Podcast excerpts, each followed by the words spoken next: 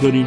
داستان بلند کودک سیاه نوشته کامارالی را با ترجمه فرهاد قبرایی و تنظیم رادیویی محمد رضا گودرزی تقدیم شما کنیم. خواهش می‌کنم شنونده اولین بخش این اثر باشید. کودکی بودم و نزدیک کلبه پدرم سرگرم بازی بودم. دقیق به خاطر ندارم که آن هنگام چند سالم بود. هنوز بسیار کوچک بودم. شاید پنج یا شش ساله. مادرم در کارگاه کنار پدرم بود و صدای آرامش بخششان همراه با صدای مشتری های آهنگری و تق تق سندان به گوشم می رسید. یک باره دست از بازی کشیدم و تمام توجهم به ماری جلب شد که دور کلبه پرسه می‌زد. نزدیکش شدم. نی را از حیات برداشته بودم. در حیات ما همیشه نی بود.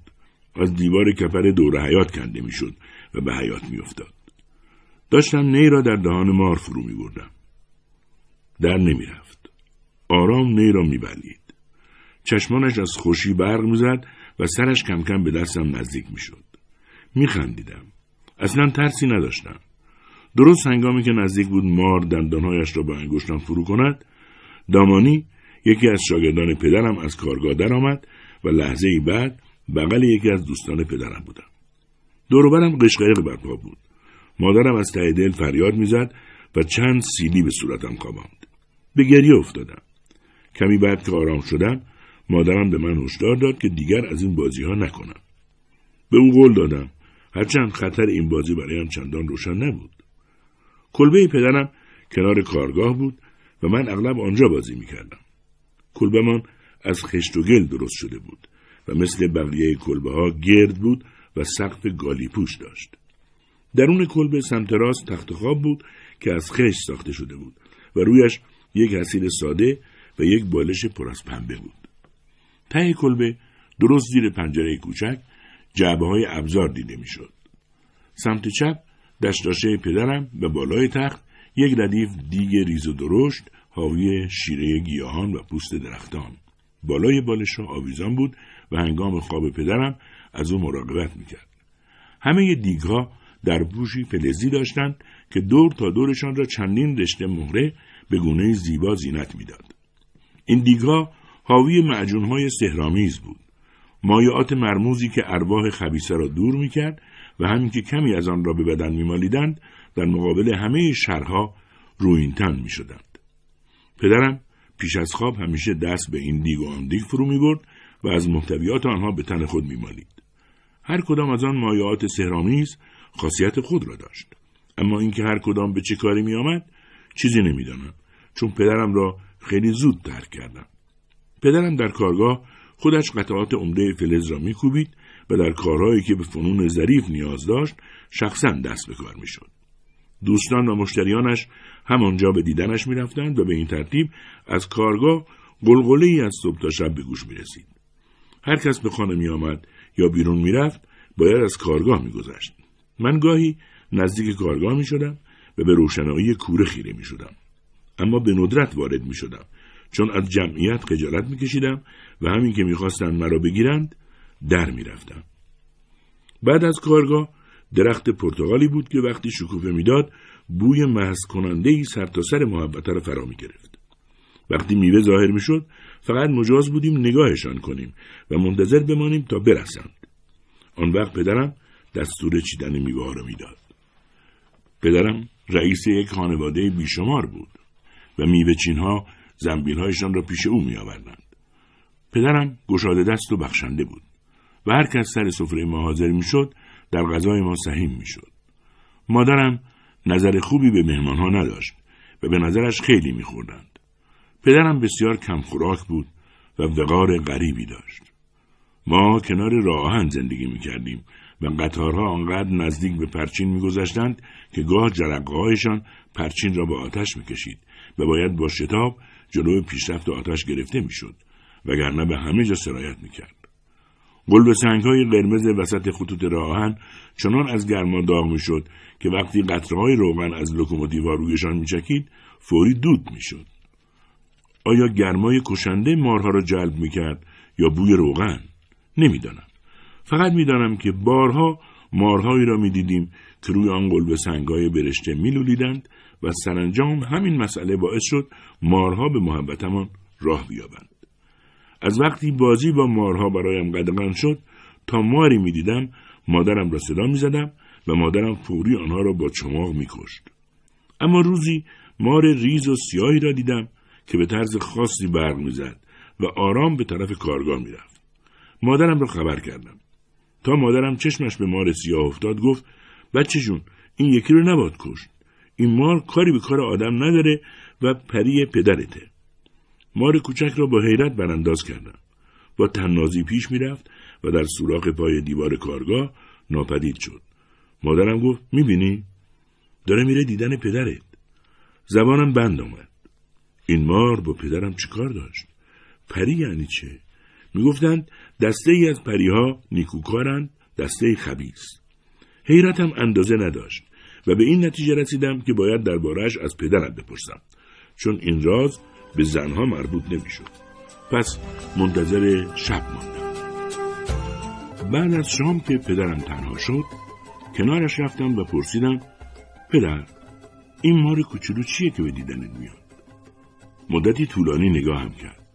انگار در پاسخ دادن تردید داشت. حالا دیگر دوازده ساله شده بودم. بالاخره دل به دریا زد و گفت این مار پری قوم ماست و همیشه حی حاضره و در نسل ما خودش جلوی من ظاهر می‌کنه. پرسیدم چطور خودش ظاهر می‌کنه؟ گفت اول چند بار به خوابم اومد و بالاخره روزی که می‌خواست جلو چشمم ظاهر بشه به من خبر داد. حتی ساعت و محل رو به من گفت. ولی وقتی اولین بار او رو به چشم خودم دیدم ترس برم داشت و سعی کردم به او اعتنایی نکنم. شب بعد باز به خوابم اومد و گفت چرا از من استقبال نکردی؟ من پری دودمان تو هستم. از من نترس و مرا از خود نرون تا برات بخت خوش بیارم.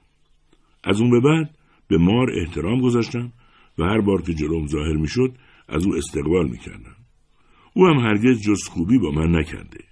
من هر چی دارم از برکت وجود این ماره و او منو از همه چیز آگاه می‌کنه مثلا به من میگه که چه کسایی فردا به کارگاه میان و چی کار دارن ساکت شد آن وقت فهمیدم چرا هر وقت پدرم از گردش برمیگردد به شاگردهایش می‌گوید در غیاب من فلان و بهمان آمده و فلان کار را داشته و همه از این دانش شگفتش متحیر می شدند. پدرم گفت اینا رو بهت میگم چون پسر منی. بزرگترین فرزند من. و باید اینا رو بدونی تا روزی که پری دودمان ما سراغ تو هم بیاد. تو باید از این به بعد بیشتر پیش من بیای. آی کشید و ادامه داد اما میترسم تو هیچ وقت به اندازه کافی به من سر نزنی. تو به مدرسه میری بعد به مدرسه بزرگتر و یه روز ترکم می‌کنی ناگهان به نظرم رسید پدرم پیر شده فریاد زدم پدر. و دیگر نمی‌دانستم باید به مدرسه بروم یا در کارگاه بمانم. گفت خب پسرم حالا دیگه برو. به سوی کلبه راه افتادم. نمی‌دانستم راه من کدام است. پریشان شده بودم. موقع خوابیدن هم با گریه به خواب رفتم.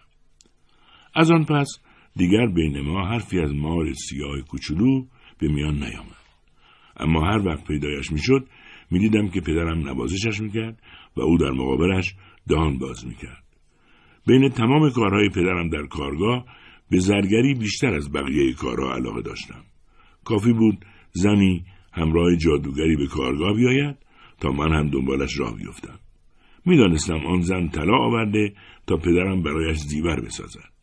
آنها هرگز تنها نمی آمدند و بیشتر اوقات زیورشان را برای مناسبت های خاصی می‌خواستند که یا عید فطر بود یا تاباسکی یا یکی از مراسم خانوادگی. آن جادوگر همراهشان واسطه ای بود که درباره نرخ کار با پدرم حرف می‌زد و مده او را می‌گفت تا پدرم تقاضای زن مشتری را برآورده کند. بعد پدرم از آن زن می‌پرسید چه جور زیوری می‌خوای؟ گاه زن درست نمی‌دانست چه می‌خواهد. بعد پدرم می‌پرسید کی می‌خوای؟ زن که می‌رفت پدرم مشغول می‌شد و این کار مدام چیزهایی زیر لب زمزمه می‌کرد. نمی‌دانم چه می‌گفت. شاید برای کار از پریها کمک میطلبید. موقعی که کار می‌کرد در اطرافش سکوتی مطلق و انتظاری دلهوره حاکم می‌شد. همه اینها باعث می‌شد بفهمم که کار زرگری مهمترین کار است. این کار پدرم از هیچ کس کمک نمی گرفت. رسم این بود که فقط خود زرگر به تنهایی کار کند. شاید به این دلیل که فقط او اوراد را می‌دانست. یا اینکه حرفه زرگری نیازمند مهارت، اعتماد و وجدان کاری بود و بعد از تفکری عمیق و بررسی جوانب صورت می گرفت. خوب می‌دانم که پدرم همیشه در حالت تهارت پا به کارگاه میگذاشت. نمی‌خواهم او را بهتر از آنچه بود نشان دهم ولی او همیشه به آینها پایبند بود. از طرفی موقع زرگری همیشه آن مار سیاه ظاهر می‌شد. کار که تمام می‌شد پدرم فریادی از سر پیروزی می‌کشید.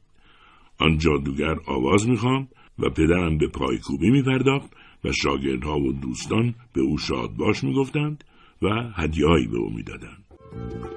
از کارگاه که بیرون می وقتی مادرم میشنید که پدرم زرگری می‌کرده عصبانی می‌شد و می‌گفت پدرت دو سلامتیش بازی می‌کنه کارش شده همین. چشماش آسیب می‌بینه. تو هم بهتره بری تو حیات بازی کنی عوض اینکه بری و گرد و خاک و دود کارگاه تو سینت بکنی اغلب اوقات می‌رفتم چند روز در دهکده کوچک تیندیکان بمانم مادرم اهل آنجا بود و مادر و برادرانش هنوز آنجا زندگی می‌کردند من محبوب آنها به خصوص مادر بزرگم بودن و من هم با تمام وجود دوستش داشتم.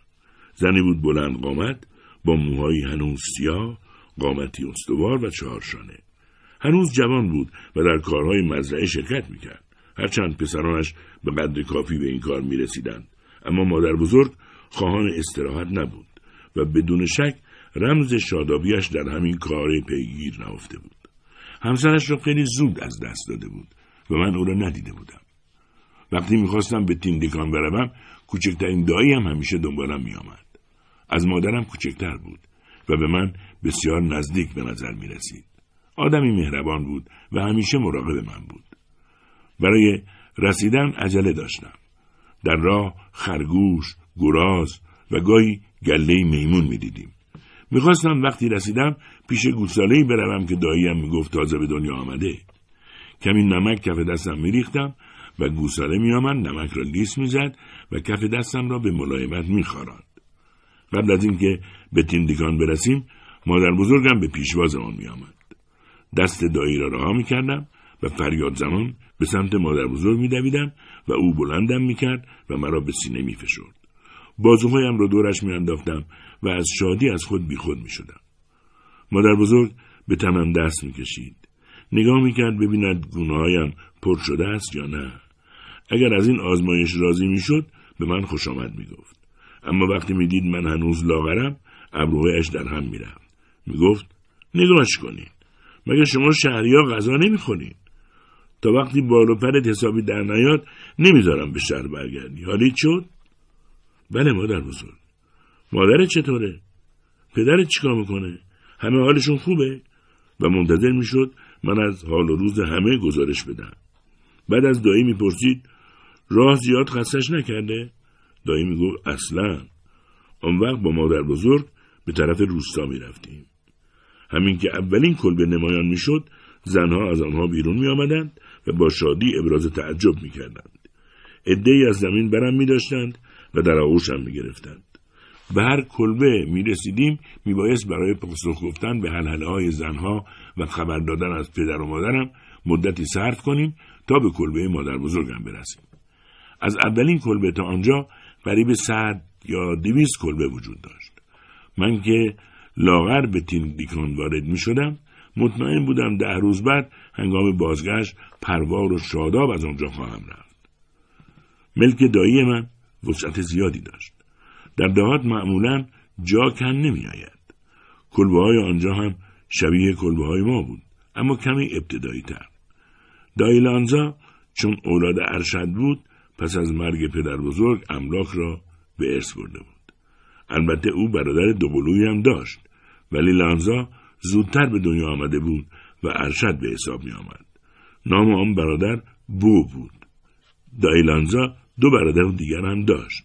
یکیشان تازه ازدواج کرده و بسیار جوان بود معمولا وقتی بعد از ظهرها می رسیدم دایلانزا هنوز در مزرعه سرگرم کار بود به کلبه مادر بزرگم وارد می شدم و معمولا طی اقامتم همونجا می ماندم. چیزی که به نظر من کلبه مادر بزرگم را از کلبه های دیگر جدا می کرد دسته های ذرت بود که از بالای سقف مثل خوشه آویزان بود. دود تنور مدام خوشه ها را دودی می کرد و آنها را از موریانه و پشه دور نگه می داشت.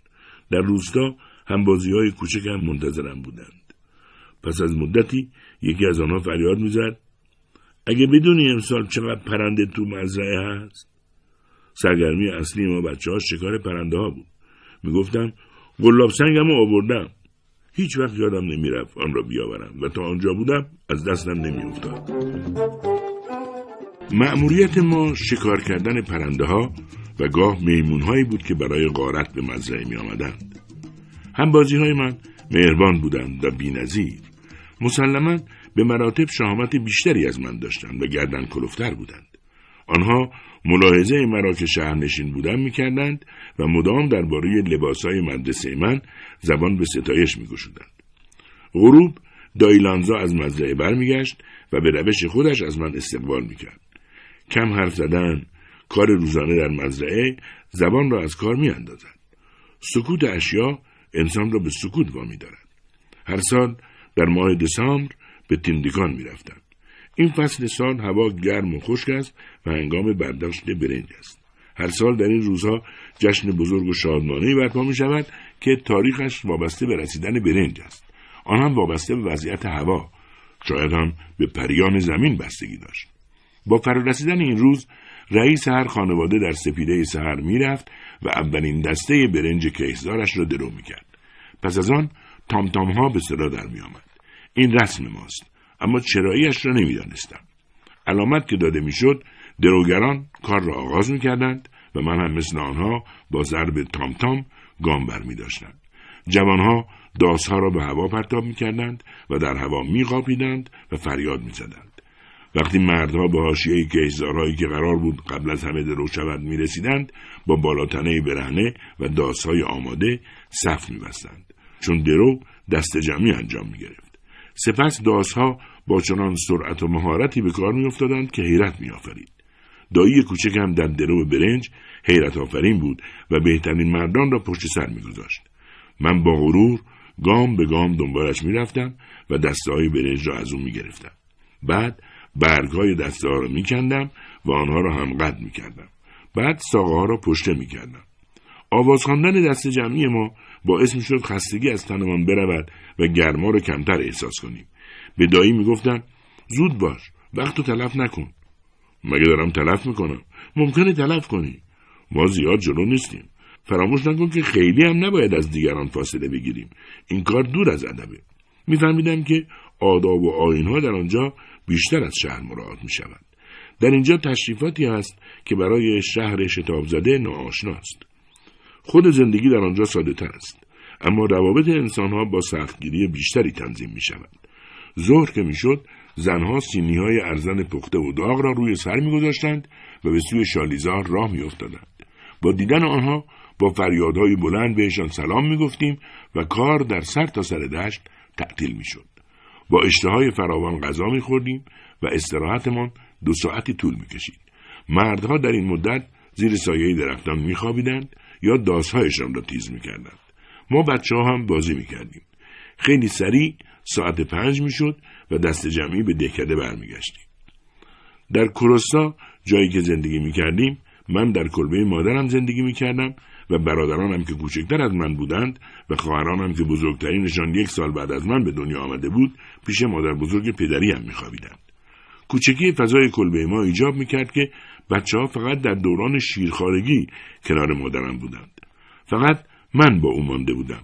اما جوانترین شاگرد پدرم شریک تختم بود و تنها از تخت استفاده نمی کردم. پدرم همیشه تعداد زیادی شاگرد در کارگاه داشت که از نقاط دور می آمدند و نیاز به جا داشتند. آنها که دوران بلوغ را پشت سر گذاشته بودند کلبه مخصوص داشتند ولی کوچکترها در کلبه مادرم میخوابیدند مادرم سرشار از خوبی بود ولی خوبیش فاقد سختگیری نبود هرچند به نظر من او در برابر شاگردها شکیبایی بیشتری نشان می‌داد تا در برابر ما بچه ها. این شاگردها که دور از والدین خود بودند از محبت پدر و مادرم برخوردار می شدند و من هم به آنها به چشم برادرهای بزرگترم نگاه می کردم. مخصوصا خاطره یکی از آنها را هنوز هم حفظ کردم. خاطره سیدافا.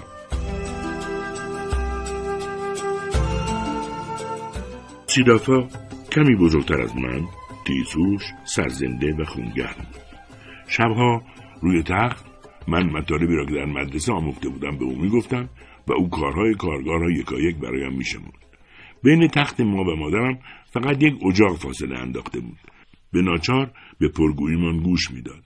حداقل تا مدتی و بعد خسته می‌شد و می‌گفت های برای پرحرفی تو تخت رفتید یا برای خواب؟ بخوابید. می‌گفتم کمی دیگه هم اجازه بده. هنوز همه رو تعریف نکردم. بار بعد مادرم تونتر می‌گفت تموم نشد. دیگه یک کلمه هم نمی‌خوام بشنوم. فردا هر دو خواب میمونید.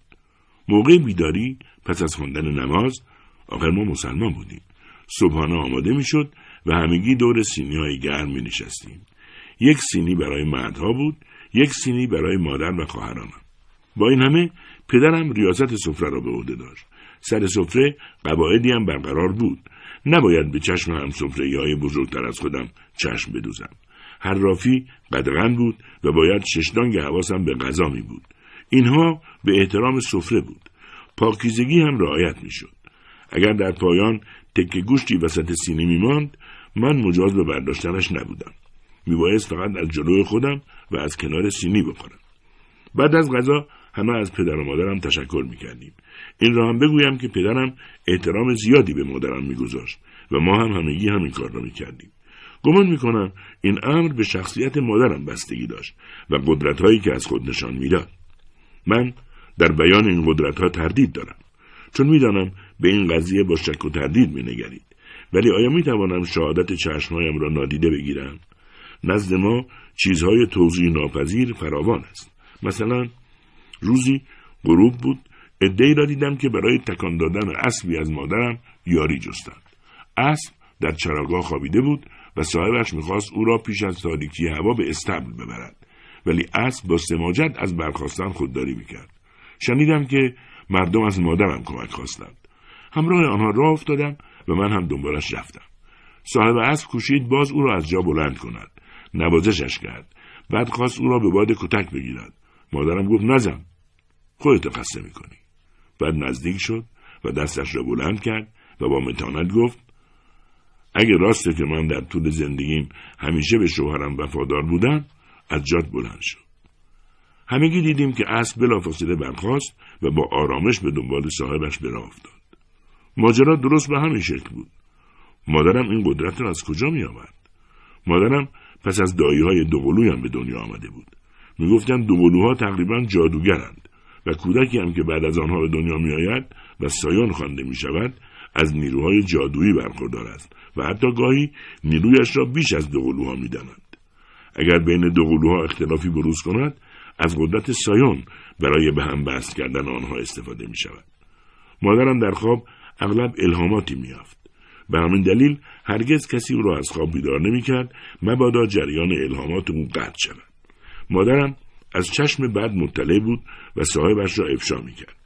مادرم در کنار نیمه استعداد جادوگری قدرتهای دیگری هم داشت که به ارث برده بود. پدرش آهنگر قابلی بود و مادرم قدرتهای کاری این سنت را هم بلد بود. از طرفی او از پدر بزرگم تلسمش را هم به ارث برده بود که یک تمساح بود. این تلسم به همه افراد خانواده ما اجازه می‌داد که در همه مواقع بدون ترس از رود نیجر آب بردارند. من مادرم را می‌دیدم که در نزدیکی تمساها آب از رودخانه برمی داشت و تمساها با او کاری نداشتند. البته من از دور نگاه می‌کردم چون تلسم من با تلسم مادرم فرق داشت و من میبایست از این جانوران حریس برحضر باشم. مادرم بیواهمه آب برمی داشت و کسی هم خطرات این کار را به او گوش زد نمی کرد چون می دانستند که برای او خطری وجود ندارد. هر کس از این کار مادرم تقلید می کرد بی تردید اسیر تمسه ها می شد دیگر نمی خواهم چیزی بگویم امروز این معماها را به صورت رویدادهای افسانهوار از گذشته های دور به خاطر می آورم. من خیلی زود به مدرسه رفتم. اول به مدرسه آموزش قرائت قرآن و بعد به مدرسه فرانسه وارد شدم. آن زمان نمی‌دانستم که سالیان سال آنجا خواهم ماند و یقینا مادرم هم به اندازه من بیخبر بود چون اگر حد زده بود مرا نزد خودش نگه می داشت. اما شاید پدرم از همان آغاز می‌دانست بلافاصله بعد از صبحانه من و خواهرم کتابها و دفترهایمان را بر می داشتیم و راه مدرسه را در پیش می گرفتیم. در راه دوستان ما به ما می پیوستند و کم کم گروهمان پرتر می شد. خواهرم دخترها را دور هم جمع می کرد من با پسرها می آمدم. ما دوست داشتیم دخترها را اذیت کنیم و سر به سرشان بگذاریم. البته آنها هم پاسخمان را می‌دادند. مثلا وقتی موهایشان را میکشیدیم با چنگ و دندان به ما حمله می‌کردند. خواهرم از من در امان بود و حتی مراقب من بود. فانتا دوست خواهرم هم از من مراقبت می‌کرد. یک روز که در راه مدرسه تنها بودیم فانتا از من پرسید چرا موهای منو می‌کشی گفتم چون تو دختری ولی من هرگز به تو فوش ندادم لحظه ای به فکر فرو رفتم راست می‌گفت تا آن زمان دقت نکرده بودم که او هیچ بار به من ناسزا نگفته بود. از همین رو تصمیم گرفتم که دیگر موهای او را نکشم. خواهرم که متوجه این تصمیم شده بود به من گفت انگار دیگه موهای فانتا را نمی‌کشی. گفتم بله چون او به من فوش نمیده. گفت فقط به همین دلیل؟ نمی‌دانستم منظورش چیست. شانه بالا انداختم. از آن برداشتهای بی سر و ته دکترانه بود. گفتم ولم کن. تا با این فانتا حوصله‌مو سر بردی. گاه گاه خندید. به دور برم نگاه کردم بلکه قلب سنگی بیابم و به طرفش پرتاب کنم. چیزی نبود. پیش خودم گفتم بعد به حسابت می‌رسم. در مدرسه دخترها و پسرها آشتی می‌کردند و هر گروه سر جای خود می نشستند و به درس گوش می دادند. همه ساکت بودیم و در این ترس مدام به سر می بردیم که مبادا ما را ببرند پای تخته. تخت سیاه کابوس ما بود. و دانش اندک ما را نشان می‌داد. در واقع کافی بود آنجا اشتباهی مرتکب شویم تا روز تعطیل هم به کلاس اضافی برویم و یا در زنگ تفریح پیش استاد برویم و ضربه های جانانه دریافت کنیم. استادمان از خطوط کج و موج بیش از هر چیز بدش می آمد و به اندازه خطهای کج ما چوب به کف دستمان میکوبید. این تنبیه در سال دوم تغییر کرد و به رفت رو به مدرسه بدل شد. در سال سوم و چهارم تنبیه ما کار در جالیز مدرسه بود که در دو سال آخر نگهبانی گله مدرسه را به ما می سپردند. این نگهبانی سخت بود. دور تا دور دیکده تا فرسنگا اگر میگشتی گله به ناآرامی گله مدرسه وجود نداشت. هر گلهداری تا جانور بدجنسی در گلهش میافت آن را به قیمت نازلی به مدرسه میفروخت و مدرسه هم به این نعمت آغوش میگشود به این ترتیب مدرسه ما کاملترین مجموعه جانوران شاخباز یا چموشی را داشت که وقتی بهشان می‌گفتی به راست بروند به چپ میشتافتند. آنها دیوانوار در بیشه میتاختند. انگار گله زنبور مدام نششان می‌زد. ما هم با فاصله دور در پیشان میتاختیم. مشکل این بود که در بازگشت اولیای مدرسه از انحنای شکم جانوران به مقدار علف چریدشان پی می بردند و وای به حال ما اگر شکم آنها به مقدار کافی برآمده نشده بود یا یک رز از گله گم شده بود غروبها از نفس می افتادیم تا گله را برگردانیم با چوب و چماق جمعشان می کردیم و بعد همه را می بردیم تا به جبران علف کم معدهشان آب فراوان بنوشند. بدترین بخش درس خواندنمان در مدرسه برخورد شاگردهای سال آخر با ما بود. آنها از ما بزرگتر و قویتر و کمتر تحت نظارت بودند. لذا هر جور که از دستشان برمی آمد اذیتمان می‌کردند. شاید بشود گفت که به نوعی انتقام رفتاری را می گرفتند که به نوبه خود روزی تحمل کرده بودند. مثلا در آغاز سال تحصیلی مدیر به ما می گفت حیات را کاملا تمیز کنید. آنجا آنقدر برگ ریخته بود که پاک کردنش یک هفته کار می برد. به خصوص اینکه باید با دستها و انگشتهایمان پاکش می‌کردیم سپس مدیر به شاگردهای ارشد سال آخر می‌گفت مواظب باشید دستور فوری اجرا کنند وگرنه با من طرفید. به فرمان ارشدها صف میبستیم و شروع به کار می‌کردیم. وقتی ارشدها می‌دیدند کار بنا به انتظار مدیر پیش نمی رود به جای آنکه به کمک ما بیایند به نظرشان راحتتر می آمد چند شاقه از درختها بکنند و با آنها به جان ما بیفتند. وقتی می‌زدند آتش به پشت آدم میافتاد و پوست بدجوری میسوخت برای اجتناب از این ضربه چاره ای نداشتیم جز اینکه شیرینی، ذرت، گندم، ارزن پخته یا گوشت و ماهی غذای ظهرمان را به جلادهامان بدهیم. اگر بر حسب اتفاق سکه ای داشتیم باید سکه را می‌دادیم. هر ناظری که آن ضربه ها را می‌دید می‌فهمید که به خاطر آن نیست که دستهامان به کار بیفتد بلکه بیشتر برای بالا کشیدن خوراک و پول ماست. در این میان اگر کسی جرأت شکایت کردن به مدیر را به خود می‌داد مدیر هم طبعا او را تنبیه می‌کرد. هرچند تنبیه او همیشه سبکتر از شاگردها بود. روزی کویاتک یکی از دوستان کوچکم که سخت کتک خورده بود با صدای بلند گفت دیگه از این ماجرا به تنگ اومده. او بسیار کوچک و ریزندان بود و خوراک چندانی نداشت. اما او هم بر اثر درخواستهای مکرر شاگردان ارشد به جان آمده بود. فین فین کنان به من گفت کارت به استخونم رسیده. میرم پیش پدرم شکایت می‌کنم. نمی‌دانم چرا تا آن زمان این کار به فکر هیچ یک از ما نرسیده بود. ولی گفتم وضع بدتر نکن. مثل اینکه پدر من نمی‌شناسی. میشناختم. او جادوگر مورد احترام آن ناحیه بود. مردی با سواد که حرفهاش را به کار نمیبست. گفتم هر کار دلت خواست بکن. فردای آن روز کویاته هیمورانا شاگردی را که روز پیش او را کتک زده بود صدا کرد و گفت پدرم مایل من یکی از شاگردای سال آخر را که از بقیه مهربونتره ببرم پیشش. می‌تونی امشب بیای؟ هیمورانا که به اندازه سنگدلی احمق هم بود گفت البته. شب هیمورانا در خانه کویاته را به صدا درآورد. پدر کویاته در را باز کرد و وقتی هیمورانا وارد شد با دقت کنون در را بست. آنها وارد حیات شدند و هیمورانا منتظر شد افراد خانواده به او خوش آمد بگویند. اما کویاته برخاست و گفت پدر این همون ارشدیه که مدام کتکم می‌زنه و خوراکی و پولم ازم می‌گیره. پدر کویاته گفت آقا کوچولو فکر می‌کنم وقتش رسیده بعضی چیزا رو توضیح بدی. زود باش. هیمورانا از حیرت قدرت تکان خوردن نداشت. تا خواست فرار کند او را گرفتند. پدر کویاته گفت یه بار و برای همیشه تو کلت فرو کن که من پسرم رو به مدرسه نمیفرستم که برده تو باشه. سپس او را خواباندند و با ترکه به پشتش ضربه زدند. فردای آن روز ماجرای تنبیه ایمورانا مثل بمب در مدرسه ترکید شاگردهای سال آخر جمع شدند و تصمیم گرفتند به کویاته کم محلی کنند. ما را هم واداشتن از او دوری کنیم در این حال میترسیدند به کویاته چپ نگاه کنند یک باره ما احساس کردیم به دوران شکوفایی تازه‌ای رسیده ایم. ظهر که شد پیش کویاته رفتم. می‌خواستم ممنوعیت ارشدها رو بشکنم. کویاته گفت مواظب باش. ممکنه کتکت بزنن. گفتم هیچ کاری نمی‌تونن بکنن. بعد چند پرتغال به طرفش دراز کردم. در همین لحظه چند تن از ارشدها را دیدم که به طرف ما میآیند. خواستم بگریزم اما همانجا باقی ماندم. به زودی رگبار استیلی به سر رویم بارید. فرار کردم و ته حیات که رسیدم زدم زیر گریه. آن شب زیر سایبان پیش پدرم رفتم و گفتم پدر من دیگه به مدرسه نمیرم.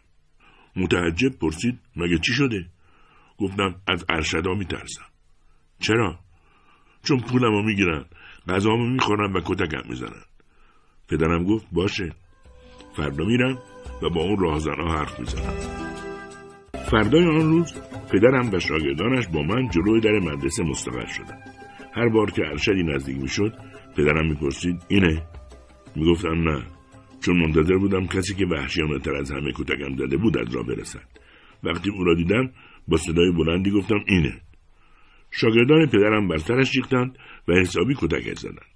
سپس پدرم به او گفت راجع به تو با مدیر صحبت می‌کنم تا بفهمم اینجا شاگردای ارشد غیر از کتک زدن شاگردای کوچکتر و دزدیدن پولشون کار دیگه ای هم دارن یا نه؟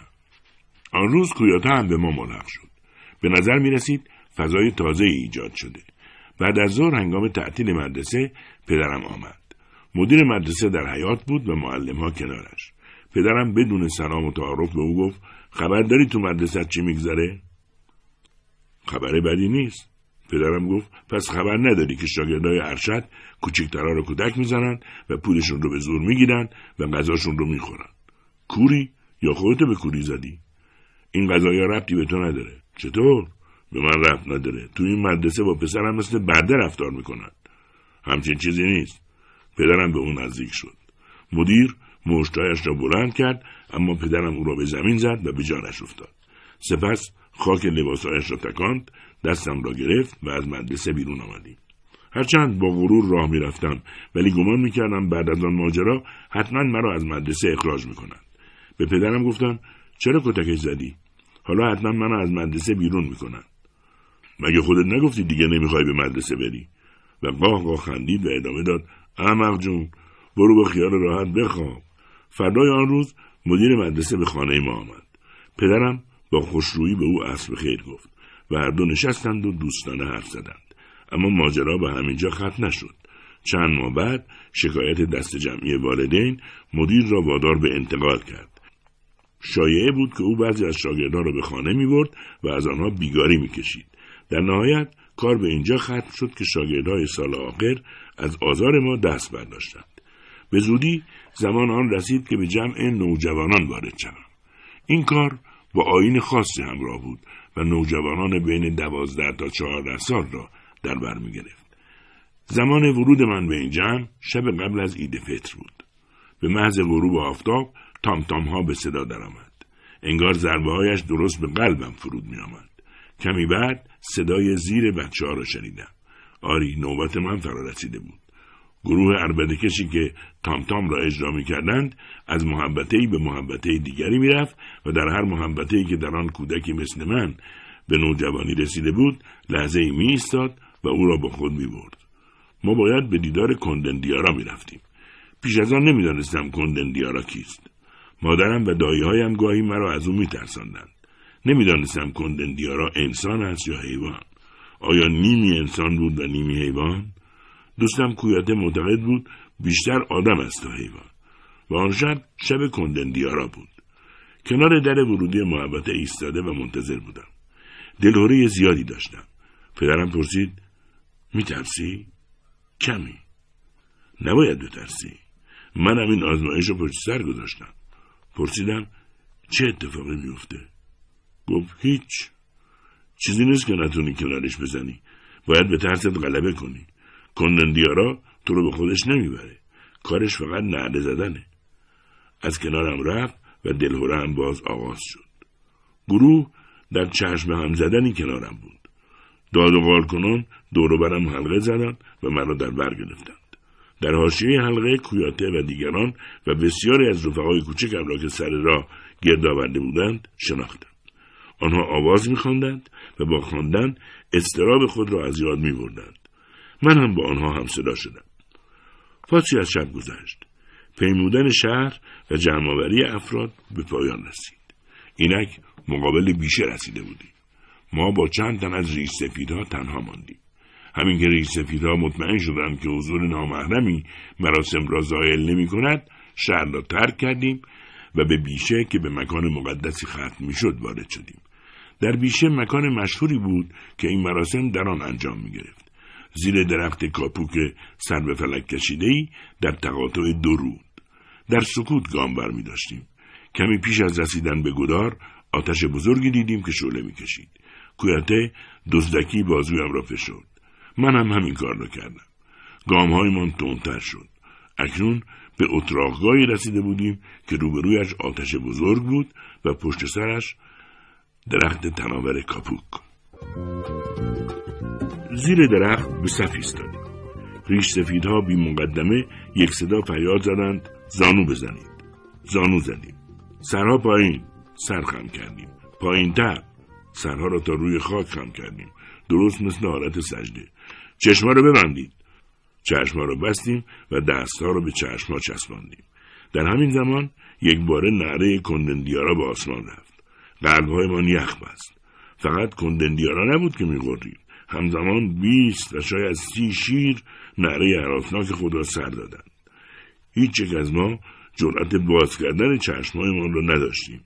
حتی سرهایمان را بیش از پیش در خاک فرو می بردیم به خودم می گفتم تو نباید بترسی. باید بر ترست غلبه کنی. اما مگر می‌شد؟ حتی ثانیهای به حضور هیولا شک نکردم.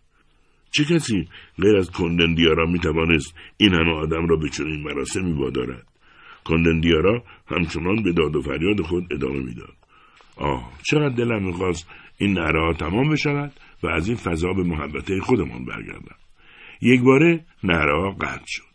هنوز جرأت خوشحال شدن نداشتم که صدای ریش سفیدها ترین انداخت.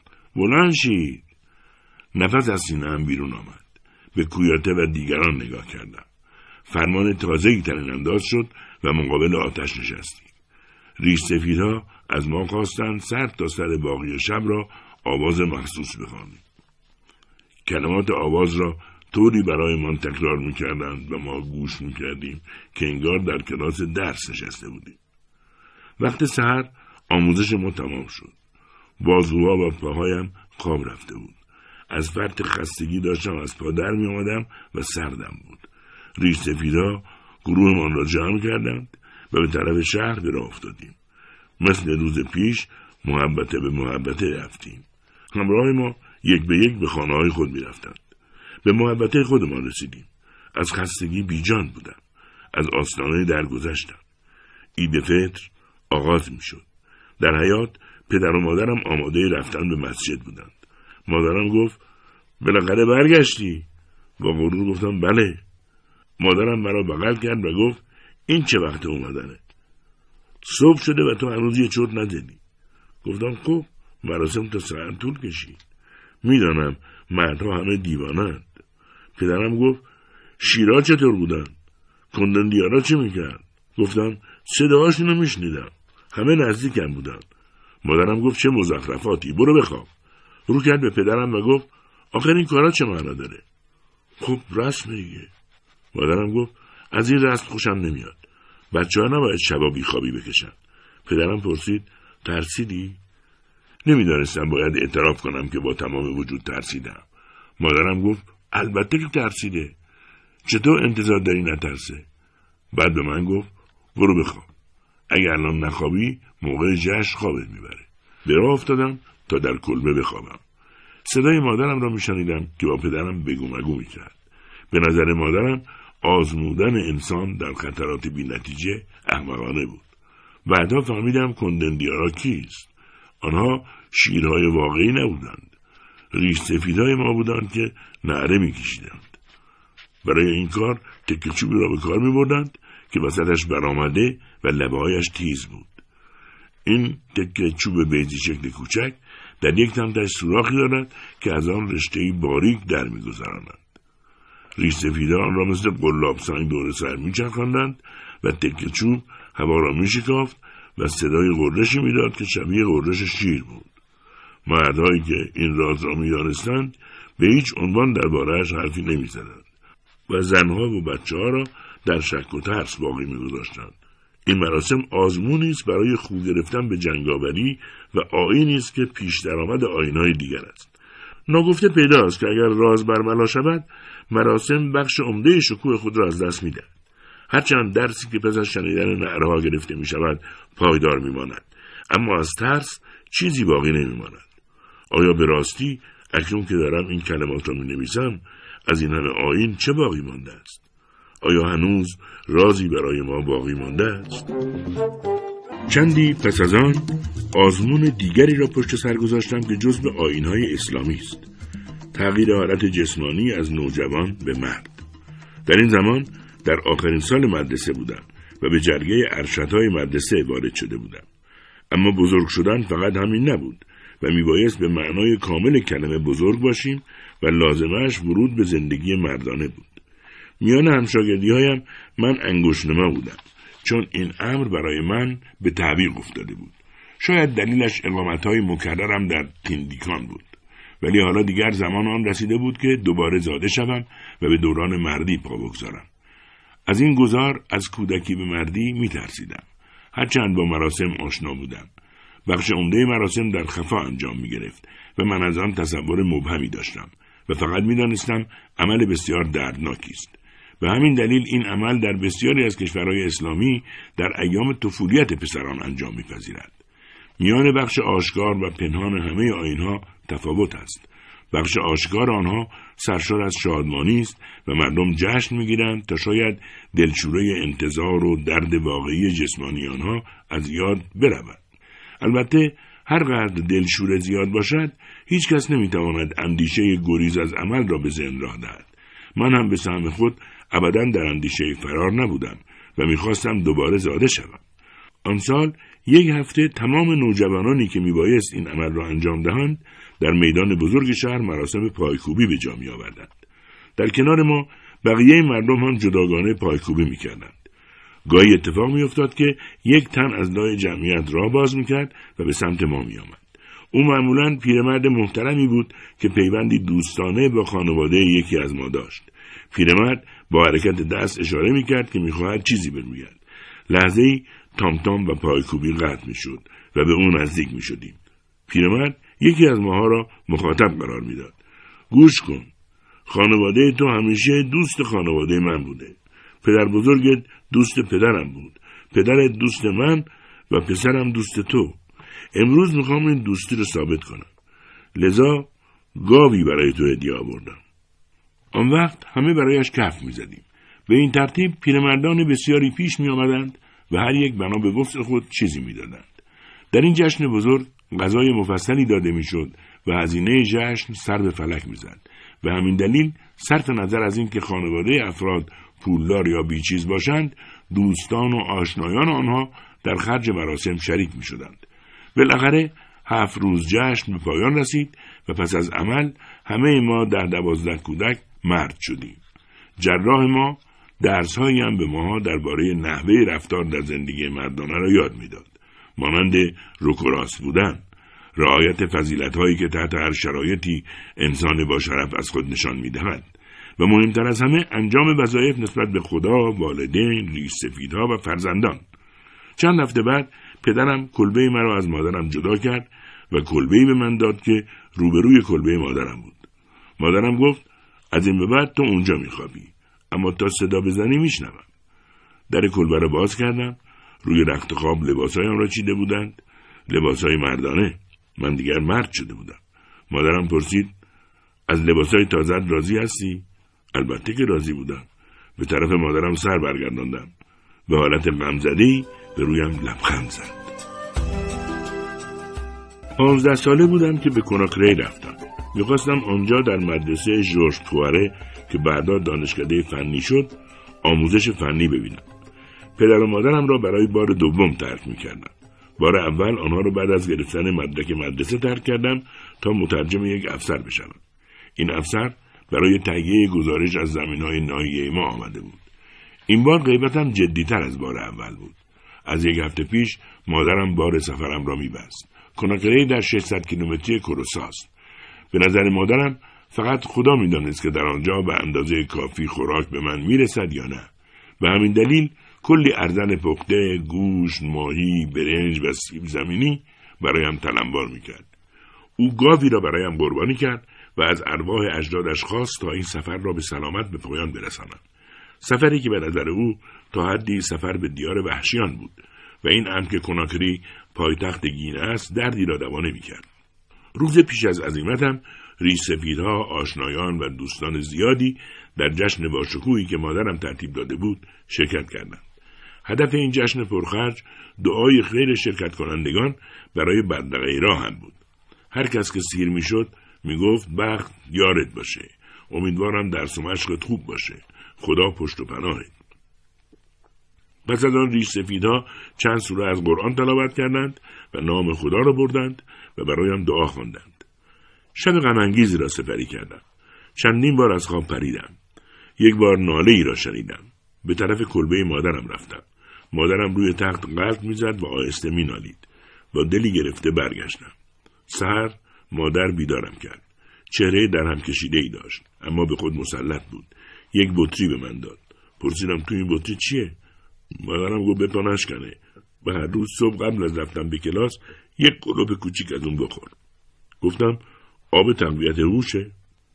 بله خودشه. از کانکان آوردن و بسیار کاریه. چندین خاصیت داره. از جمله تقویت مغز. پدرم هم دیروز یک شاخ بز کوچک که حاوی تلس بود بهم داده بود و میبایست همیشه آن را به خود بیاویزم تا از چشم زخم در امان بمانم. مادرم گفت حالا برو با همه خداحافظی کن. میبایست با تمام افراد محبتمان خداحافظی می‌کردم. قلبم به درد آمد. وقتی کنار مادرم برگشتم او را مقابل بار هم در حال گریستن دیدم. من هم به گریه افتادم. سپس از او خواستم برای بردقم به ایستگاه راهن نیاید. با اشاره سر قبول کرد و بار دیگر یکدیگر را در آغوش گرفتیم و من تقریبا به تاخت دور شدم. باروبونا را شاگردها و خواهرها و برادرانم برداشتند. پدرم با سرعت به من پیوست. در برابر او هم های های گریستم. گفت ای بابا تو دیگه بزرگ شدی. من بیشتر از این با تو نمیام. همینجا با هم خداحافظی می‌کنیم. خوب نیست در حضور دوستانت با چشم گریون به ایستگاه بریم. نمی‌خوام در چنین لحظه ای مادرت تنها بذارم. مادرت و من بد جور غصه داریم. اما باید خودمون رو بردبار نشون بدیم. برادرای من اونجا مواظبت هستن. خوب کار کن و مایه افتخار من باش. بیشتر از این انتظاری از تو ندارم. گفتم بله پدر. بعد مرا در آغوش کشید. هرگز مرا اینقدر محکم در آغوش نفشرده بود. ناگاه با سرعت دور شد. در ایستگاه علاوه بر خواهران و برادران شاگردای پدرم و دوستان مدرسه هم, هم بودند. فانتا هم بود. در انتظار قطار ایستادیم بیان که چیزی به هم بگوییم. همه چیز بدون گفتن آشکار بود. چندین جادوگر هم برای بردقم آمده بودند و با آواز می‌گفتند تو مثل سفید پوست ها دانایی و در کناکری میان مهمترین افراد خواهی نشست. اشک در چشمان فانتا حلقه بسته بود. از فرط ناامیدی به خواهر بزرگم نگاهی انداختم. او مطمئنا احساساتم را درک می‌کرد. خواهرم گفت مواظب وسایلت باش. یادت باشه اولین شب در مامو میمونی. قطار شب اونجا توقف داره. اساسات دم دست بذار و هر از گاهی بشمارشون. می‌فهمی؟ بله. گفت به غریبه ها اعتماد نکن. بالاخره قطار رسید و سوار شدم. با حرکت قطار برادرانم کنارش دویدند و مدام دست تکان دادند. بقیه فریاد زنان به درود گفتند. قبل از غروب به مامو رسیدیم. قطار فردا حرکت می‌کرد و مسافران باید شب را هر کجا که پیش می آمد به سر می بردند. یکی از شاگردان سابق پدرم که از سفرم با خبر شده بود آن شب میزبانم شد و فردای آن روز دوباره سوار قطار شدم.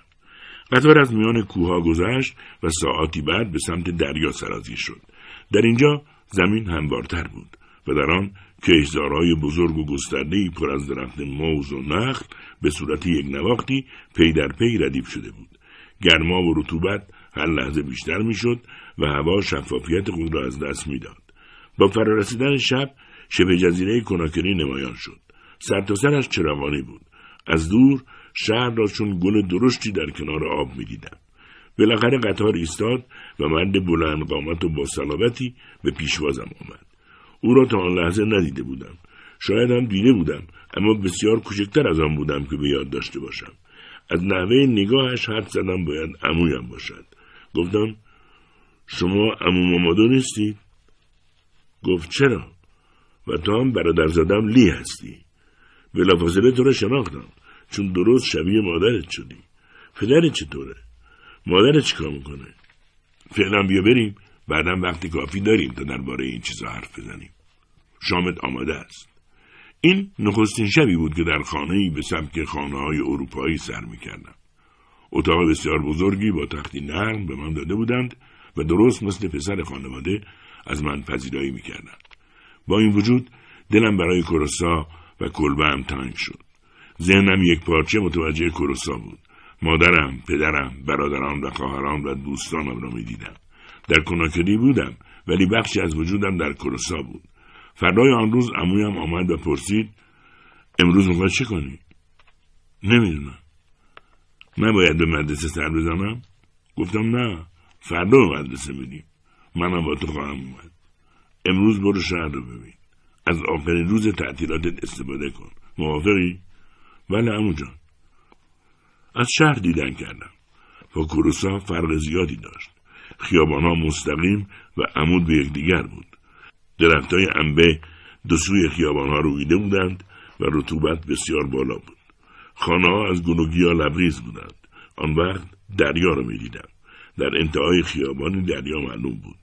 موجا یکی پس از دیگری به دنبال هم میدویدند و به صخرههای سرخ برمیخوردند. در دوردست چند جزیره بسیار سبز پیدا بود. از آن منظره به زحمت می توانستم چشم بردارم. در بازگشت امویم از من پرسید بگو ببینم شهر به نظرت چطور اومد؟ گفتم عالی. گفت بله همینطوره. البته هواش کمی گرمه. از پیرن پیداست خیس عرقی. برو لباس عوض کن. اینجا باید چندین بار در روز لباس عوض کرد. اما طولش نده چون غذا آماده است و زنبود می‌خوان زودتر غذا رو بکشن. امویم با دو زن زندگی می‌کرد آوا و نگادی. و عموی کوچکم سکو هم با آنها بود. هر کدام از زن اموها اتاق مخصوص به خود را داشتند و همراه فرزندانشان در آنها زندگی می‌کردند. آوا و نگادی از همان شب نخست مهربانی بسیاری نشان دادند. طوری که میان خود و فرزندان آنها فرقی حس نمی‌کردم بچه ها کوچک بودند به آنها نمی‌گفتند که من پسر امویشان هستم. آنها مرا به عنوان برادر بزرگتر پذیرفته بودند. هنوز روز تمام نشده بود که روی زانوهایم می نشستند. بعدها وقتی عادتم شد که روزهای تعطیل به خانه عمویم بروم آنها حتی منتظر آمدنم بودند و به محض اینکه مرا از دور می‌دیدند به طرفم میدویدند زنموهایم هم سعی می‌کردند جای مادرم را پر کنند و هر دو بسیار خوشکینت و شوخ مزاج بودند. من پس از مدت کوتاهی پی بردم که آنها کاملا با هم همدلی دارند. امویم کمی جوانتر از پدرم بود. بلند قامت و قوی همیشه خوب لباس می پوشید و آرام و موقر بود. مثل پدرم در کروسا به دنیا آمده بود. اما مثل من برای ادامه تحصیلات به کناکری آمده بود. گمان نمی کنم که مدت زیادی را به آموزگاری گذرانده باشد. تجارت با سرعت او را به خود جلب کرده بود وقتی من به کناکری آمدم در مؤسسه رئیس حسابداری بود او هم صداقت درستکاریش نقص نداشت لباس فرنگی را فقط در اداره می پوشید و بیرون لباس بومی ما را می پوشید. او زبان عربی را هم کامل بلد بود. راهنمای زندگی امویم قرآن بود و میل بیحد و حسری به خواندن قرآن داشت.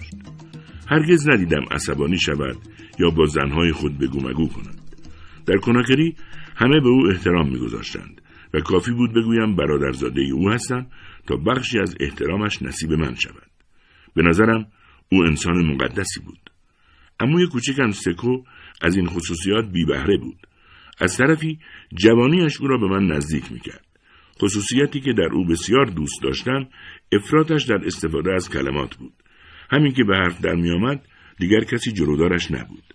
البته حرفهایش بی اهمیت نبود. او در خط آهن کار می‌کرد و اختلاف سنی کم ما باعث شده بود به او بیشتر به عنوان برادر بزرگتر نگاه کنند تا امو. فردای آن روز امو مرا به مدرسه تازه برد و گفت حالا سخت کار کن تا خدا هم پشتیبانت باشه. در خوابگاه با شاگردان دیگری که از گینه اولیا آمده بودند آشنا شدم. هفته اول گذشت بیان که چیز تازه یاد بگیرم.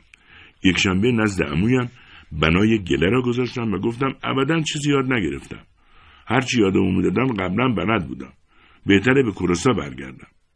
ای بابا اینقدر کم طاقت نباش. شاید در درسای عمومی اینطور باشه ولی در درسای علمی هیچ کجا نظیر این مدرسه نیست. همه کسایی که از کورسا میان همیشه به مدرسه فنی به چشم حقارت نگاه می‌کنن و دلشون می‌خواد به جای کار عملی با کاغذ و قلم سر و کار داشته باشن. در این جور شغلا تمام عمر عقب میمونی. یاد گرفتن یک کار خوب بهترین کاره. گفتم اگه اینطوره اصلا نباید از کنار کوره پدرم تکون میخوردم. این را هم بدون که مدرسه در حال تغییر سازمانه و در عرض مدت کمی تغییرات زیادی رخ میده. به هر حال در مدرسه فنی ماندم. چهار روز در هفته در کارگاه به آهنپاره ها سوهان می‌زدم یا زیر نظر یکی از مسئولان تخته رنده می‌کردم. نمی‌دانم به خاطر ایستاده کار کردن بود یا خوردریز فلز و چوب که پاهایم برم کرد و قده درآورد. قده سری بزرگ شد و عاقبت مرا از پا انداخت و بستری شدم. بلافاصله روحیم را از دست دادم و رژیم غذایی بسیار سخت بیمارستان رویم را بیش از پیش از میان برد همین که زن اموهایم با خبر شدند هر روز برایم غذا آوردند اموهایم به ملاقاتم می آمدند و کنارم می ماندند. اگر وجود آنها نبود در این شهر غریب با آن آب و هوای ناراحت کنندش احساس تیره وقتی می کردم. آخر آنجا چه می کردم؟ دنبالم هم درمان نمی شد. سال تحصیلی آرام آرام سفری می شد آنگاه در نهایت تعجب با پایان گرفتن سال تحصیلی پایم هم بهبود یافت. در پوست نمی گنجیدم. به کوروسا رفتم. انگار به سرزمین موعود می رفتم. وقتی در ماه اکتبر پس از تعطیلات به کناکری برگشتم تغییر سازمان مدرسه عملی شده بود. اتاقهای تازه ساز، مدیر جدید و استادهایی از فرانسه آمده. اما مامادو اشتباه نکرده بود که با اصرار آنجا نگهن داشته بود. سخت میکوشیدم و در پایان هر دوره نام خود را روی تابلو افتخار می‌دیدم و عمویم سرشار از شعف می‌شد. در همان سال اول با ماری آشنا شدم. به نظرم می آمد که در آن سالها چیزی از این دوستی ما مهمتر نبود. ماری در دبیرستان درس می‌خواند. پدرش دوست عمویم مامادو بود و ماری یک شنبه ها پیش خانواده عموی من می آمد. دورگه بود. شیرین و مهربان بود و شوخ طبعی ای داشت. وقتی می آمد در کارهای خانه به زنموهایم کمک می‌کرد و آنها او را خیلی دوست داشتند و گاه سر به سرش میگذاشتند. خب بگو ببینیم ماری کی شوهر می‌کنیم؟ می‌گفت هنوز وقتش نرسیده. نظرت درباره برادرزاده شوهر ما چیه؟ و ماری لبخند می‌زد. زنمو آوا می‌گفت لبخند زدن که جواب نشد. نمی‌خوای صاف و پوسکنده ما جواب بدی؟ زنموهایم دوست داشتند به رغم جوانی ما با هم نامزد بشن وقتی به آنجا می رسیدن به همه اتاقها سر می کشیدن و سلام می گفتن. اغلب پیش عمویم می ماندن. او می‌خواست از جزئیات کارهای من با خبر باشد. بعد به سراغ پسرمویم می‌رفتم که مشغول بازی بودند. کوچکتر از همه روی شانهایم سوار می‌شد و با هم به باغ می‌رفتیم. چندان به ماری نزدیک نمی‌شدم. هر دو از این کار شرم داشتیم. البته لحظاتی هم بود که ماری دفتر و قلم خود را میآورد و از من کمک می‌خواست و این فرصتی بود که من استعدادهای خودم را نشان بدهم. اما ماری چندان گوش نمی‌داد. برایش کافی بود پاسخ مسئله را زیر آن ببیند. به باقی چیزها علاقه ای نداشت و به جزئیات، چراها و چگونگی ها و لحن استاد معابانه من توجهی نمی کرد. اغلب مات و معبود نگاه می کرد و به رویا فرو می رفت. رویای چه نمی‌دانستم. من هنوز زمان مناسب برای مرد شدم را پشت سر نگذاشته بودم.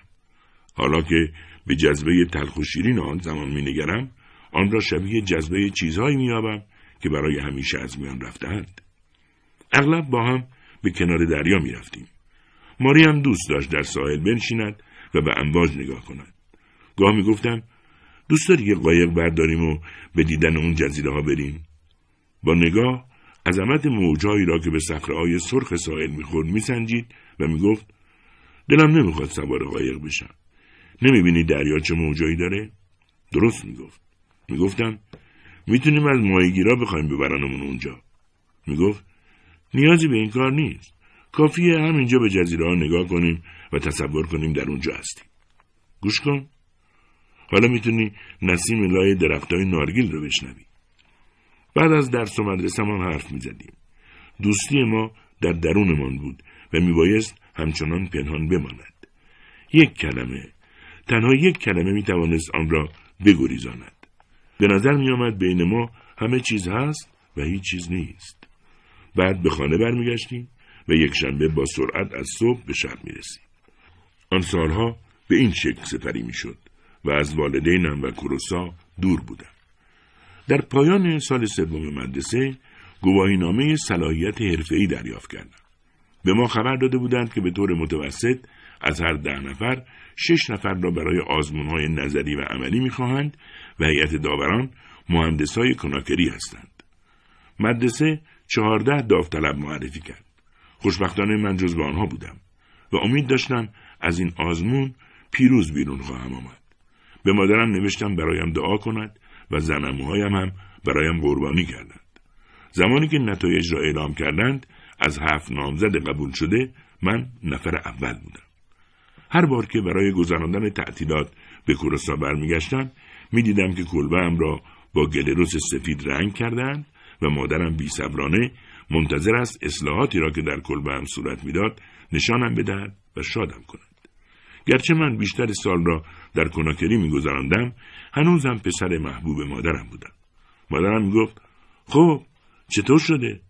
می‌گفتم فوقالعاده است مادر. در آنجا که بودم اغلب دوستان بیشمارم به دیدنم میآمدند.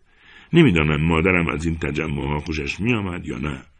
گمان می‌کنم از این کار ما چندان راضی نبود اما به روی خود نمیآمد. پدرم جمع شدن ما را کاملا طبیعی می‌دانست و گهگاهی به کلبه هم میآمد. پس از سلام و احوال پرسی می‌پرسید روزم را چگونه گذراندم و بعد از چند جمله دیگر می‌رفت پدر می‌فهمید که هرچند حضورش خوشایند است ولی باعث خجالت گروه جوان و شلوغ ما می شود. مادرم چون این وضعی نداشت. کلبهش نزدیک کلبه هم بود و درها روبروی هم باز می شد. کافی بود یک قدم بردارد و به کلبه هم وارد شود و همیشه هم بیخبر در را باز می کرد و وارد می شد و بیان که چیزی بگوید همه ما را برانداز می کرد. چهره پسرها توجهش را جلب نمی کرد و برای او اهمیتی نداشتند.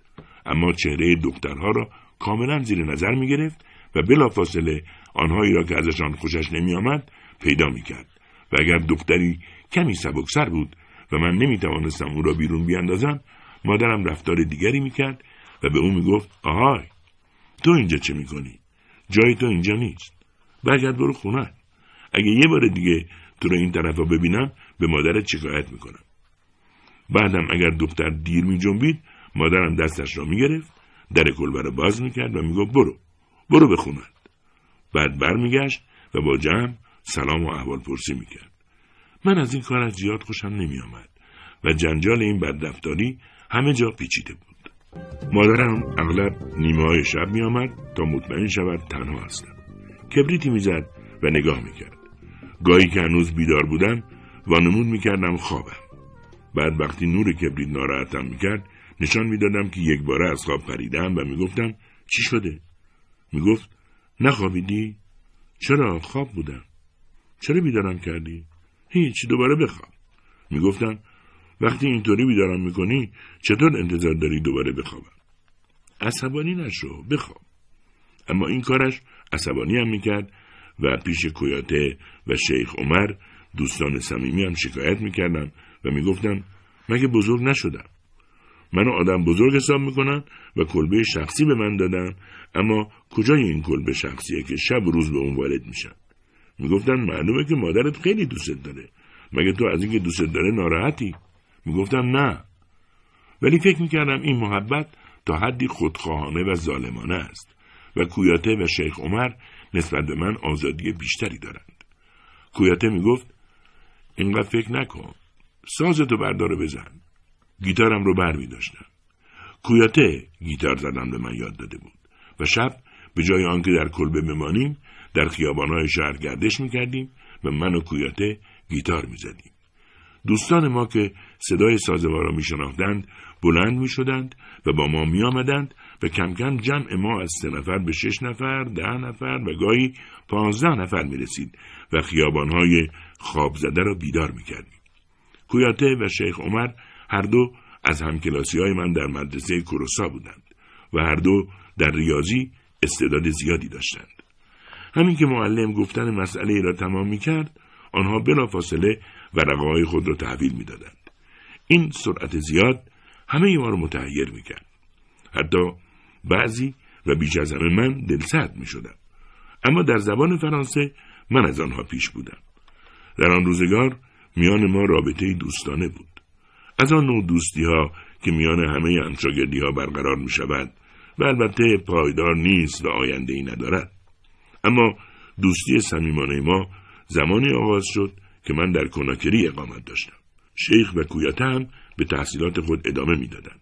یکی در مدرسه تربیت معلم پوپودرا و دیگری در یکی از مدارس تربیت معلم داکار. ما نامه های طولانی و متعدد برای هم می نوشتیم و در آن زندگی شخصی خود را برای هم شهر می‌دادیم و درسهای خود را با هم مقایسه می‌کردیم سپس در تعطیلات دوباره همگی به کلوسا برمیگشتیم و باز دوستان صمیمی و دیرین هم می شدیم. اوایل والدین ما نسبت به این دوستی نظر خوشی نداشتند چون ما تمام روز را کنار یکدیگر میگذراندیم و ساعتهای غذا و گاه خود غذا را نادیده می گرفتیم یا از محبت خارج نمی شدیم طوری که دو مهمان تازه هم به سفره اضافه می شد و در این کار کمی بیقیدی وجود داشت. اما این نارضایتی ادامه نیافت. پدر مادرهای ما به زودی پی بردند که ما در هر سه روز دو روز غیبمان می‌زند و مهمانها هم هر سه روز در میان سر می‌رسند. بنابراین فهمیدند که ما هر روز در خانه یکیمان جمع می‌شویم. مادرم می‌گفت نمی‌تونستی به من بگی تا من در این روز درست حسابی آشپزی کنم؟ نه. ما نمی‌خواستیم برامون زحمت بکشید. می‌خواستیم غذای همون روز رو بخوریم.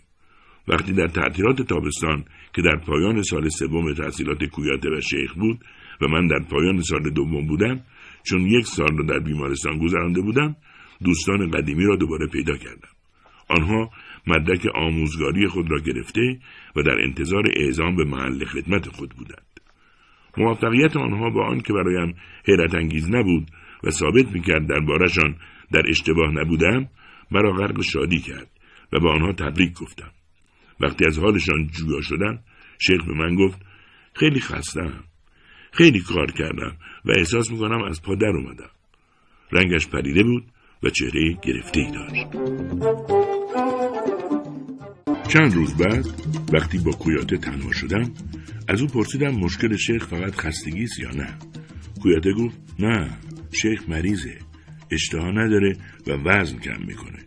با این همه شکمش مدام در حال بزرگ شدنه. نباید بهش هشدار بدیم؟ گمونم خودش می‌دونه. شاید فکر می‌کنه رفت میشه. نمی‌دانستیم چه کنیم. نمی‌خواستیم او را نگران کنیم. اما حس می‌کردم باید کاری کرد. گفتم من با مادر درباره او حرف می‌زنم. وقتی به مادرم گفتم گفت او بدجوری مریضه. چند روزی متوجه شدم. فکر می‌کنم باید به مادرش خبر بدم. وقتی مادرم گفت مادر شیخ همان کاری را کرد که در این جور مواقع می‌کنند پیش حکیم رفت و او دستور مشتمال رو جوشانده داد. اما این مداوا تأثیری نکرد و شکمش باز متورم و رنگش کبود شد. خود شیخ اصلا نگران نبود. می‌گفت درد ندارم. فقط اشتهایم کم است. خودش رفت می شود اما چند روز بعد درد او شروع شد. چنان درد داشت که گریه می کرد این بار او را به درمانگاه بردیم.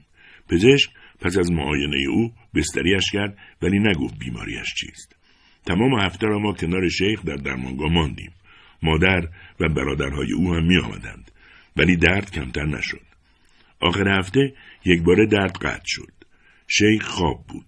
به بقیه گفتیم بروند استراحت کنند. شیخ انگار در خواب لبخند می‌زد. بعد درد کم کم برگشت و شیخ بیدار شد و آخرین آرزوهایش را به ما گفت. وقتی ساعت بیمارستان دوازده ضربه زد او مرد. گمان می‌کنم هرگز روزی سیاهتر از آن روزها در عمرم نبوده است. این سو آن سو سرگردان بودم. من و کویاته بود زده بودیم. شبا در خواب شبه شیخ به سراغم میآمد و سراپا خیس عرق از خواب میپریدم. ترس برم داشته بود. کویاته هم میترسید و هر دو دیگر جرأت تنها خوابیدن نداشتیم. دیگر نمی توانستیم تنهایی با خوابهایمان روبرو شویم. امروز وقتی با آن روزها میاندیشم چندان نمی‌فهمم که از چه چیز آنقدر میترسیدیم. حالا میاندیشم که شیخ در راه خدا از ماها پیشی گرفته بود و راهی که او رفت یک روز در مقابل ما هم هست. همان راهی که با تولد در آن گام می‌گذاریم و چیزی نیست مگر راه گذرای هجران ما. سالی که به کورسا برگشتم مدرک گواهی حرفه‌ای هم در جیبم بود و اعتراف می‌کنم که از موفقیت خود مغرور بودم. و ناگفته پیداست که با آغوش باز از من استقبال کردند. در واقع مثل هر سال بعد از پایان سال تحصیلی از من استقبال کردند. با همون رفت و آمدها و همون محبت دلنشین. اگر در این سال غروری پنهانی بر سالهای پیش اضافه شده بود و اگر در راه ایستگاه قطار تا محبته ما سلام و احوال پرسی ما پرحرارتتر شده بود باز هم عشق و محبت بود که این همه را موجب می‌شد. اما در همان حال که پدر و مادرم مرا به سینه می فشردند و شاید مادرم از برگشتنم خوشحالتر بود تا از گرفتن گواهی نامم وجدان چندان آسوده ای نداشتم به خصوص نسبت به مادرم. بیش از همه به این دلیل که پیش از عزیمت از کناکری مدیر مدرسه احضارم کرده و از من پرسیده بود که آیا مایلم برای ادامه تحصیل به فرانسه بروم. من بیدرنگ پاسخ مثبت داده بودم و در نهایت شادی گفته بودم بله اما این واکنش بی مشورت با پدر و مادرم صورت گرفت. در کناکری اموهایم می‌گفتند که این فرصتی طلایی است و اگر پاسخ منفی بدهم لایق نفس کشیدن نیستم. اما آیا پدر و مادرم هم همین عقیده را داشتند؟ به خصوص مادرم. من ابدا احساس اطمینان نداشتم. منتظر بودم که کمی از جنب و جوش کاسته شود و سپس با خوشحالی طوری فریاد زدم که انگار این خبر تمام دنیا را خوشحال خواهد کرد. یه خبر خوش مدیر مدرسه پیشنهاد کرده منو بفرستم به فرانسه. مادرم گفت فرانسه؟ و دیدم که چهرهش در هم کشیده شد. گفتم بله به من بورس تحصیلی میدن. هیچ خرجی برای شما نداره. مادرم گفت چه کسی از خرج حرف زد؟ یعنی باز خیال داری ما رو ترک کنی؟ گفتم هنوز نمی‌دونم. حالا خوب می‌دیدم که در پاسخ دادن به مدیر مدرسه زیاده روی و بی احتیاطی کردم. و به تردید افتادم. مادرم گفت تو هیچ جا نمیری. گفتم چرا؟ فقط یه سال طول می‌کشه.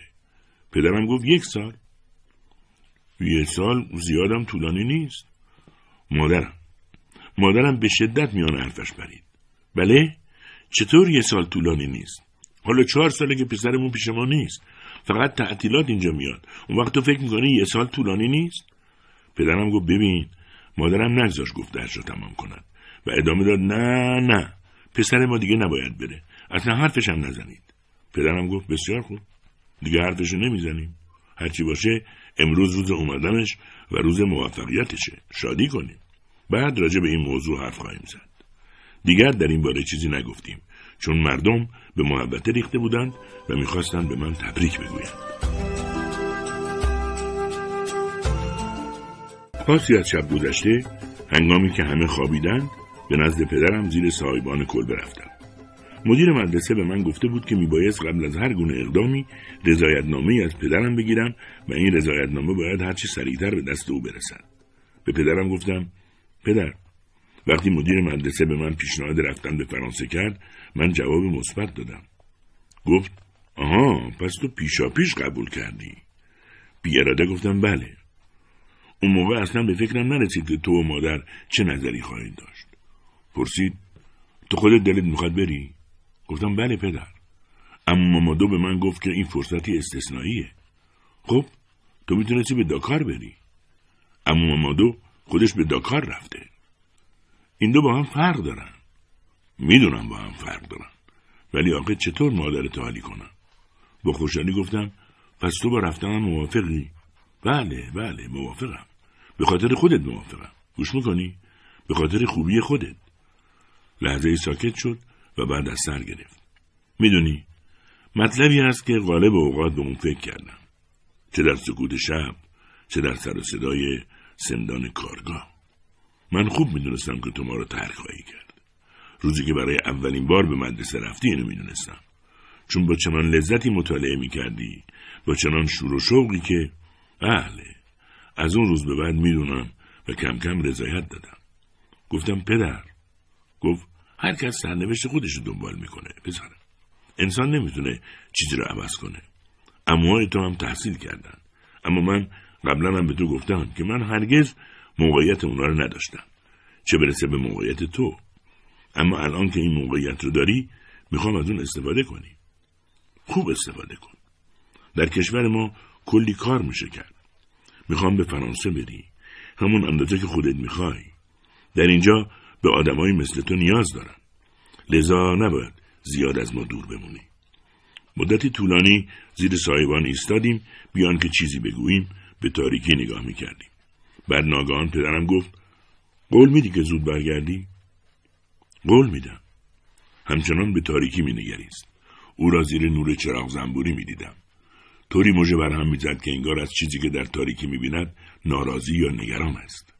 گفت مواظب باش در پندار و کردار درستکار باشی تا خداوند پشت و پناهت باشه. فردای آن روز به مدیر مدرسه نوشتم که پدرم رضایت داده است. این راز را از همه پنهان کردم. فقط به کویاته اعتماد کردم و به او گفتم. بعد به سفر رفتم. بلیت رفت آمد آزاد با قطار را تهیه کرده بودم و هر چند بار که می‌خواستم می‌توانستم با آن سفر کنم. به شهرهای اطراف رفتم. از جمله به کانکان که شهر مقدس ماست. وقتی برگشتم پدرم نامه ای را که مدیر مدرسه برایش فرستاده بود نشانم داد. در نامه تاریخ رفتن و مدرسه را که میبایست در فرانسه با آن وارد شوم تعیین شده بود. مدرسه آرژانتوی. پدرم پرسید می‌دونی آرژانتوی کجاست؟ گفتم نه.